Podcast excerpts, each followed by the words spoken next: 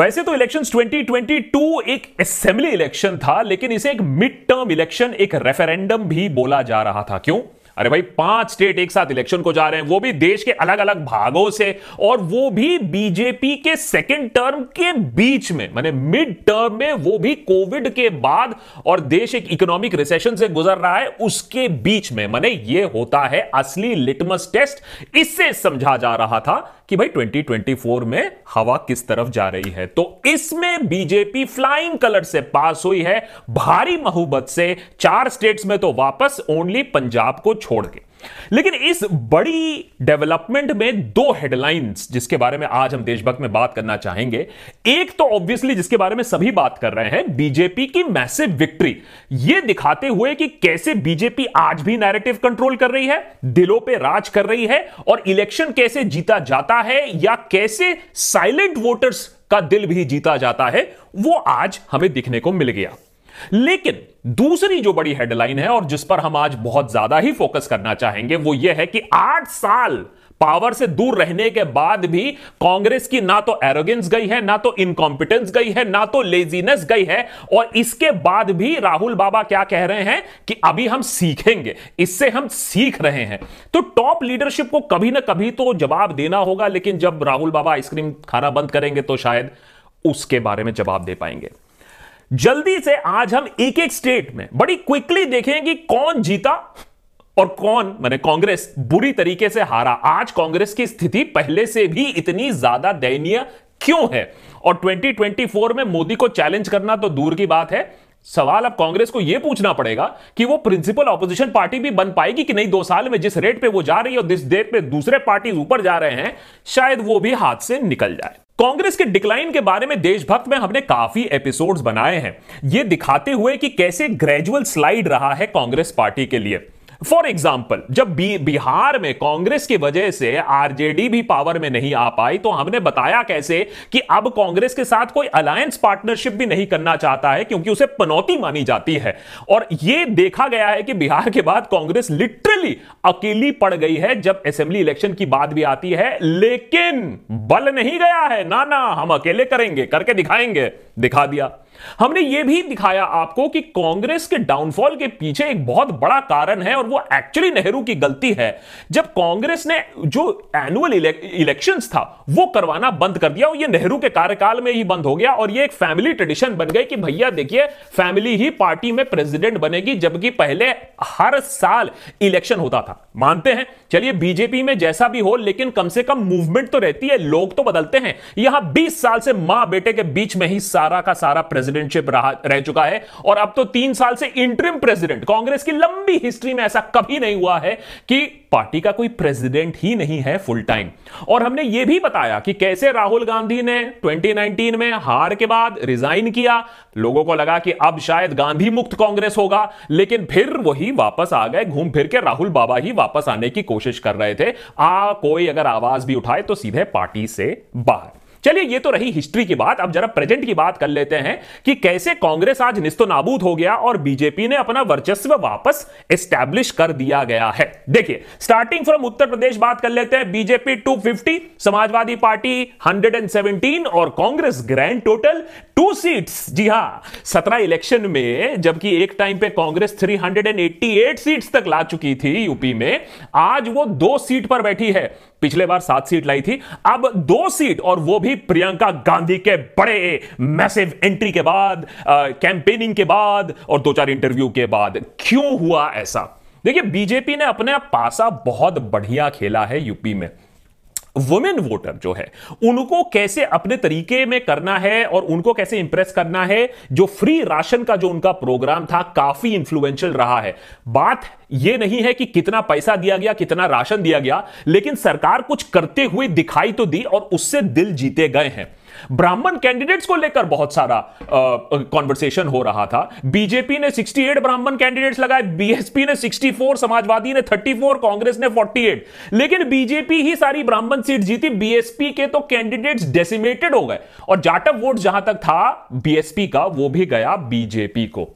अखिलेश प्रियंका सोचते हैं कि पॉलिटिक्स अभी भी 20 साल या 15 साल या 10 साल पुराना वाला स्टाइल चलता है। हम लास्ट मिनट में आ जाएँगे लास्ट के दो तीन महीनों में काम कर लेंगे और हम इलेक्शन बाजी मार लेंगे। अखिलेश ने ऐसे पहले भी जीता हुआ है उत्तर प्रदेश। लेकिन कोई ग्रास रूट मोबिलाइजेशन तो था नहीं और सोशल मीडिया की अंडरस्टैंडिंग थी नहीं। टीवी में वही गुने चिने दो चैनल पे जाकर आपने इंटरव्यू दे दिया। लेकिन हुआ यह कि भाई आज माहौल बदल गया है। लोग देखना चाहते हैं कि आप कितने दिनों से ग्राउंड पे काम कर रहे हो, नहीं तो वोट नहीं मिलेगा बाबा जी का ठुल्लू मिलेगा।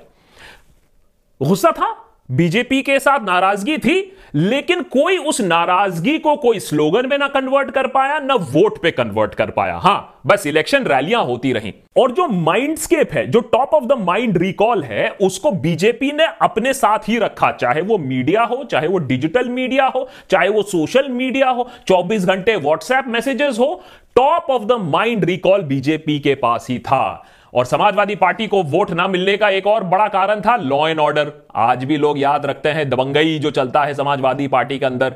तो कहीं ना कहीं whether beat Congress whether beat Samajwadi party vote तो वापस बीजेपी के पास ही गया।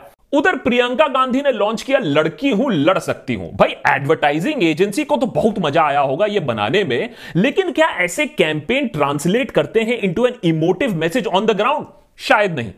ये पॉइंट्स मैं कम्युनल एंगल के बगैर कह रहा हूँ। इसके ऊपर आप राष्ट्रवाद लगा लीजिए, इसके ऊपर आप कम्युनल एंगल लगा लीजिए, लेकिन अगर आप ये एंगल माइनस भी कर दें, तब भी बीजेपी ये इलेक्शन जीतने वाली थी, क्योंकि ऑपोजिशन में कोई तगड़ा था ही नहीं और कांग्रेस का तो बंटा धार हो चुका है।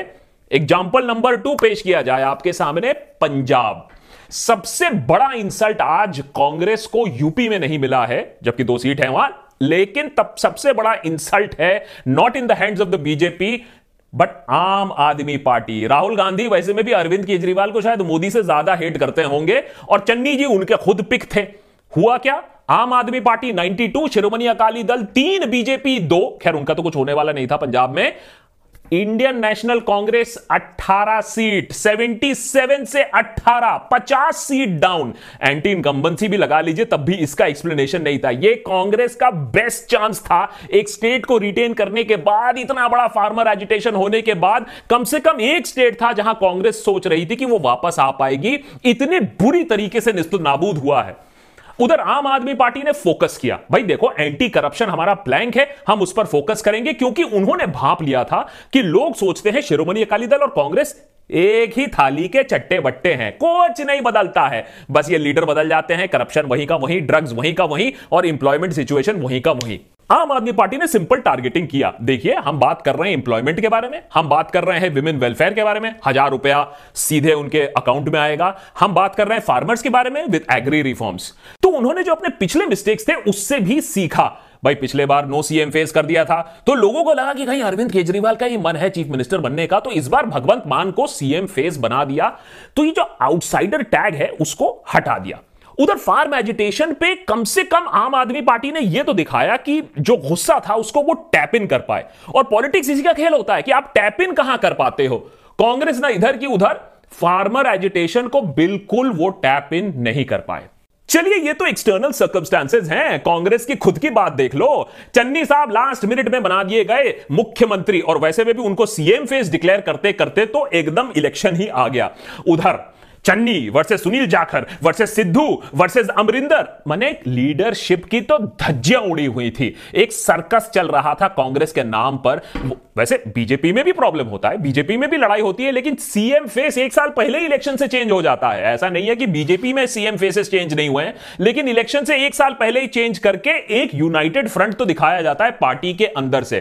तो बेसिकली कांग्रेस में जो चल रहा था, वो ज़्यादा एंटरटेनमेंट चल रहा था। कपिल शर्मा के शो से ज़्यादा तो हमें सिद्धू पाजी एंटरटेनमेंट दे रहे थे। उधर सिद्धू पाजी को फिर कॉम्प्रोमाइज भी करवाना है, क्योंकि पता नहीं, शायद राहुल बाबा से प्रेशर आ रहा हो। तो भाई एडवोकेट जनरल और डीजीपी को आपने अपॉइंट किया फिर चन्नी साहब ने उनको रिमूव भी कर लिया, लेकिन लोगों ने भी कहा, ये क्या तमाशा चल रहा है? उसके ऊपर अजय माकन जैसे लोग हैं, पहले दिल्ली में रायता, फिर पंजाब में रायता तो बेसिकली रायता ही चल रहा था लोकल एमपीज को इग्नोर कर दिया गया और वो साफ़ बैकफायर कर दिया गया। वैसे इलेक्शंस कैसे जीता जाए, ये एक इमोशन नहीं, ये एक साइंटिफिक प्रोसेस है, ये एक मैथमेटिकल प्रोसेस है। मैंने एक लॉजिक बेस्ड एल्गोरिथम है कि आपको कुछ चीज़ें करनी पड़ेंगी इलेक्शन जीतने के लिए, सिर्फ़ इंटेंशन होना काफ़ी नहीं है। और वैसे अगर कांग्रेस ये बात समझ नहीं पाए तो वो कुकू एफएम पर जाकर एक किताब सुन सकती है। पढ़ने की भी ज़रूरत नहीं है, सुन सकती है। कैसे जीतती है बीजेपी इलेक्शन? बहुत बढ़िया आपको एक एग्ज़ाम्पल मिल जाएगा स्टेटिस्टिक्स के साथ रियल लाइफ एग्ज़ाम्पल के साथ कि बीजेपी इलेक्शन कैसे जीतती है। तो शायद ये ऑडियो बुक कुकू एफएम पे पढ़ के राहुल बाबा कुछ सीख लें। अब आते हैं example number three bad news तो रुका नहीं कांग्रेस के लिए। अरे भैया इंडियन पॉलिटिक्स में कम से कम पिंग पोंग पिंग पोंग तो होता है। कभी बीजेपी कभी कांग्रेस। तो कांग्रेस ने सोचा अच्छा उत्तराखंड में तो बॉल अब हमारे पास आ ही जानी चाहिए। तो सोचा कि उत्तराखंड तो हमारे पास होगा। लेकिन हुआ क्या? BJP 47 despite the anti incumbency और कांग्रेस के पास कितना? नाइनटीन सीट्स मैंने ग्यारह थे पिछले बार। चलो, कम से कम ग्यारह से नाइनटीन तक तो पहुँचे। बीजेपी ने यहाँ भी अपना मास्टर स्ट्रोक खेला। नेशनल सिक्योरिटी को मुद्दा बनाया। रिलीजियस टूरिज़्म को मुद्दा बनाया। आर्मी वेलफेयर को मुद्दा बनाया क्योंकि वो एक इमोटिव इशू है वहाँ स्टेट में। हम्म, वहाँ कांग्रेस की नेशनल लीडरशिप के वजह से और नेशनल लीडरशिप में जो चल रहा है और राहुल और प्रियंका के साथ जो चल रहा है उसके वजह से उनके वोट कटे हैं। ना उनके पास कोई नैरेटिव है। सबसे बड़ी प्रॉब्लम कांग्रेस की ना नेशनल लेवल पे ना स्टेट लेवल पे कोई नैरेटिव है ही नहीं। अरे भैया इलेक्शन है। आपको कुछ तो सपने बेचने होंगे कुछ तो रास्ता दिखाना होगा, लेकिन है ही नहीं कुछ। हरीश सिंह रावत की बात कर लीजिए। सीनियर लीडर रिस्पेक्टेड लीडर है। उनको क्या कर दिया? जाओ बेटा, पंजाब जाओ। वहाँ तुम फायर फाइटिंग करो। तुम्हारा स्टेट जल रहा है तो जलने दो।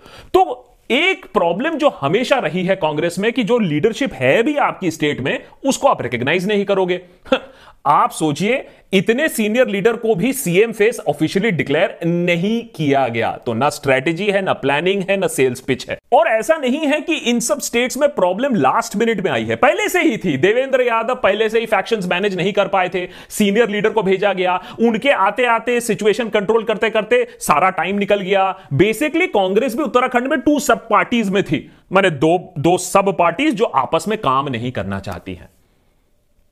यही स्टोरी मैं बोलूँ तो मणिपुर में भी रिपीट होता है। बीजेपी मणिपुर जैसे स्टेट में 29 की स्ट्रेंथ पर आ चुकी है। कांग्रेस रिड्यूस टू फोर जी हाँ 28 से लास्ट टाइम से चार हो चुकी है। मणिपुर जैसे प्लेस में तो यह दिखाता है कि बीजेपी की रीच जियोग्राफिकली कितनी बढ़ रही है। बीजेपी ने मणिपुर के अकॉर्डिंग अपनी स्ट्रेटेजी फिर से बदली। पीस स्टेबिलिटी नॉर्मलसी क्योंकि उन्होंने देखा कि इबूबी सिंह के टाइम पर जब वो चीफ मिनिस्टर थे तो बंद हुआ करते थे ब्लॉकेट हुआ करते थे एक्स्ट्रा जुडिशियल किलिंग्स हुआ करते थे। तो बीजेपी ने कहा कि देखिए, हमारे टाइम पे स्टेबिलिटी होगा, ये सब कांड नहीं होंगे। और जो एक बहुत बड़ा इलेक्टोरल इशू है कि भैया, देखो between the hill people and the tribal valley people there is always friction उस फ्रिक्शन को स्मूदन आउट करते हैं। लोगों के बीच में ये फ्रिक्शन को स्मूदन आउट करते हैं। और कांग्रेस ने बीजेपी का काम और आसान कर दिया। ये पैतरे जो पहले वाले थे, अभी भी कांग्रेस में चल रहे हैं। इबोबी सिंह आते हैं, पाँच साल गायब होने के बाद करीबन लास्ट टू मंथ्स में आते हैं। हाँ, चलो, अब मैं आ गया हूँ, अब काम शुरू करते हैं और लोग हमारे लिए वोट दे देंगे। ये पैतरा नहीं चलेगा, चाहे राहुल करे, प्रियंका करे या इबोबी सिंह करे, लोग अब देख रहे हैं कि आप ग्राउंड पे क्या काम कर रहे हो। खास करके अगर आप लेगेसी प्लेयर हो अगर आपकी एक बहुत बड़ी हिस्ट्री है, बोझ है बैगेज है, और आप सोच रहे हो लास्ट टू मिनट्स में आ जाओगे तो कर लोगे तो ये अब नहीं चलने वाला है, ऐसे लोगों को लात पड़ रही है। और फाइनली गोवा का एग्ज़ाम्पल ले लेते हैं। कहा जा रहा था कम से कम ये क्लोज बैटल होगी। कांग्रेस ने लास्ट टाइम तो सबसे ज़्यादा सीट्स लिए थे, इस बार कड़ी टक्कर होगी, लेकिन बीजेपी यहाँ भी सरकार बना रही है। सत्रह सीट्स मिले थे कांग्रेस को लास्ट टाइम इस बार ग्यारह मिले हैं तो कोई चांस ही नहीं है कांग्रेस के पास। वहाँ बीजेपी ने बड़ा अपना सही गेम खेला कि कैथोलिक वोट्स को कैसे ले। अब यहाँ तो मामला अलग है, यहाँ तो वोटरी अलग है।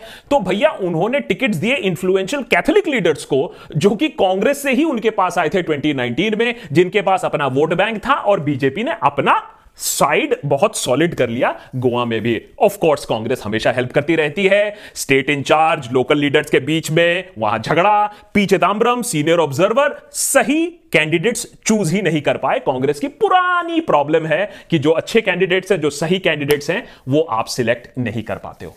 तो ये छोटा सा सिंप्लीफाइड वर्जन है कि बीजेपी तो जीती ही जीती, लेकिन कांग्रेस ने बीजेपी के इस महान विक्ट्री में कैसे बहुत बड़ा हाथ दिया है? तो मेरा तो यही कहना है कि अगर योगी मोदी एक फूलों का गुलदस्ता राहुल गांधी और प्रियंका को नहीं भेजेंगे तो बहुत अच्छी बात नहीं होगी, क्योंकि बहुत मदद किया है उन लोग ने।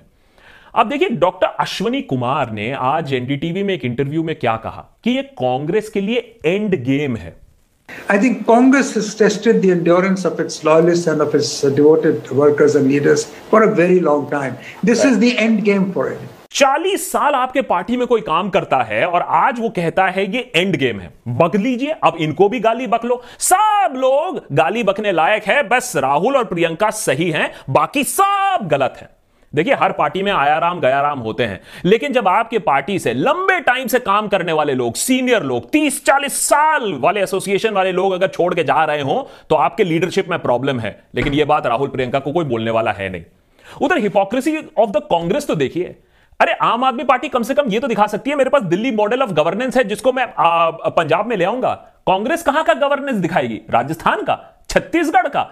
अरे, एक तरफ़ राहुल गांधी कहता है कि मैं मीडिया का साथ दूँगा जो इनजस्टिस के अगेंस्ट फाइट कर रहा है। उधर छत्तीसगढ़ ही बुरी तरीके से प्रेस वालों को कुचल रहा है, उनको जेल में डाल रहा है। एक तरफ़ राहुल गांधी कहते हैं, मैं सिडिशन लॉ हटा दूँगा अगर मैं पावर में आऊँगा। उधर पंजाब सरकार जब कांग्रेस पावर में थी तो सिडिशन पे सिडिशन सिडिशन पे सिडिशन केसेस ठोके जा रही थी। यह हिपोक्रेसी लोगों को अब दिख रहा है। और ऑफ़ कोर्स ये एक दो जो ढकोसले हैं, जो जुमले हैं कांग्रेस पार्टी के, वो भी हटाने की ज़रूरत है। प्रियंका गांधी ब्रह्मास्त्र है कांग्रेस के लिए। राहुल बाबा ना भी चले, प्रियंका गांधी आ जाएँगे। अरे भाई, प्रियंका गांधी इंदिरा गांधी की तरह साड़ी पहनती है। प्रियंका गांधी का हेयर स्टाइल इंदिरा गांधी की तरह है। प्रियंका गांधी की नाक इंदिरा गांधी की तरह है। आज प्रियंका गांधी के पास 2.5 परसेंट वोट शेयर रह गया है सिर्फ़ उत्तर प्रदेश में। सीएम कैंडिडेट बनने चली थी, योगी आदित्यनाथ को कंपटीशन देने चली थी। चलिए आज एक और स्टोरी बता देते हैं आपको जल्दी से। अर्नब गोस्वामी के साथ राहुल गांधी का इंटरव्यू तो शायद आपने देखा ही होगा, याद ही होगा। आज तक राहुल गांधी उसमें इतने सदमे में है कि इंटरव्यू देते नहीं है। लेकिन सबसे इंटरेस्टिंग चीज़ यह है कि उस इंटरव्यू के होने के बाद और उसको ऑन एयर डालने में दो दिन का फासला था। और इन दो दिनों के फासलों में भी किसी ने कोशिश नहीं किया कि इतना घटिया इंटरव्यू को रोका जाए। क्यों? क्योंकि प्रियंका गांधी उस इंटरव्यू में बैठी थी और प्रियंका गांधी ने ही उस इंटरव्यू को ग्रीन लाइट हरी झंडी दी थी। तो यह कहना कि प्रियंका गांधी बहुत एस्ट्यूट है और पॉलिटिक्स उनको बहुत अच्छी तरीके से आता है यह बिल्कुल गलत है। एक और झूठ जो कांग्रेस ने बहुत फैलाया है, वो यह है कि मीडिया कांग्रेस को जगह नहीं देती है, कांग्रेस को इग्नोर करती है। यह झूठ को भी कॉल आउट करना बहुत ज़रूरी है। गांधी ने कभी भी मेन स्ट्रीम मीडिया को कल्टीवेट करने की कोशिश नहीं की है। मानते हैं गोदी मीडिया है, लेकिन इसका मतलब है कि मेन मीडिया में ऐसी कोई पार्टी नहीं है जो कांग्रेस को जगा दे।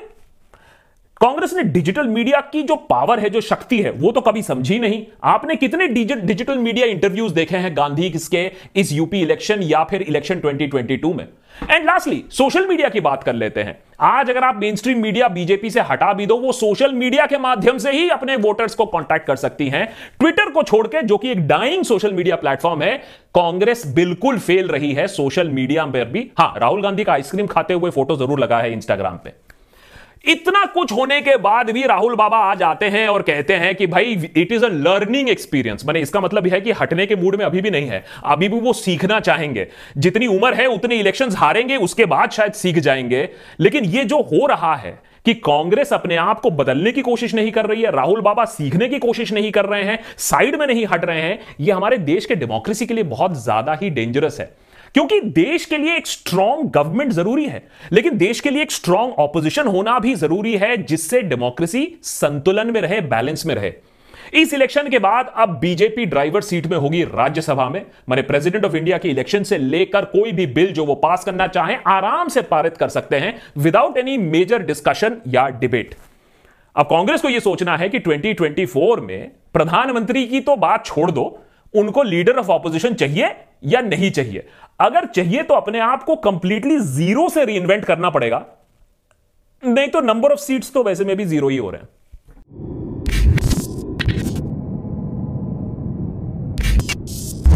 Thanks to Kuku F M for making this episode possible Kuku F M पर सिर्फ़ बीजेपी इलेक्शन कैसे जीतती है, उसको छोड़कर भी आपको बेहतरीन ऑडियो बुक्स मिल सकती हैं बेस्ट सेलर्स मिल सकती हैं, जो आप अपने कन्वीनियंस के अकॉर्डिंग अपने टाइम शेड्यूल के अकॉर्डिंग वॉक करते हुए या रेस्ट करते हुए कभी भी सुन सकते हैं, पढ़ने की भी ज़रूरत नहीं है। नीचे मैंने कुकू एफ़ एम का डाउनलोड लिंक देकर रखा है, ज़रूर एक बार कुकू एफ़ एम इंस्टॉल करके ऑडियो बुक्स ज़रूर सुनिएगा कुकू एफ़ एम पर। बहुत कुछ सीखने को मिलेगा। Thanks for watching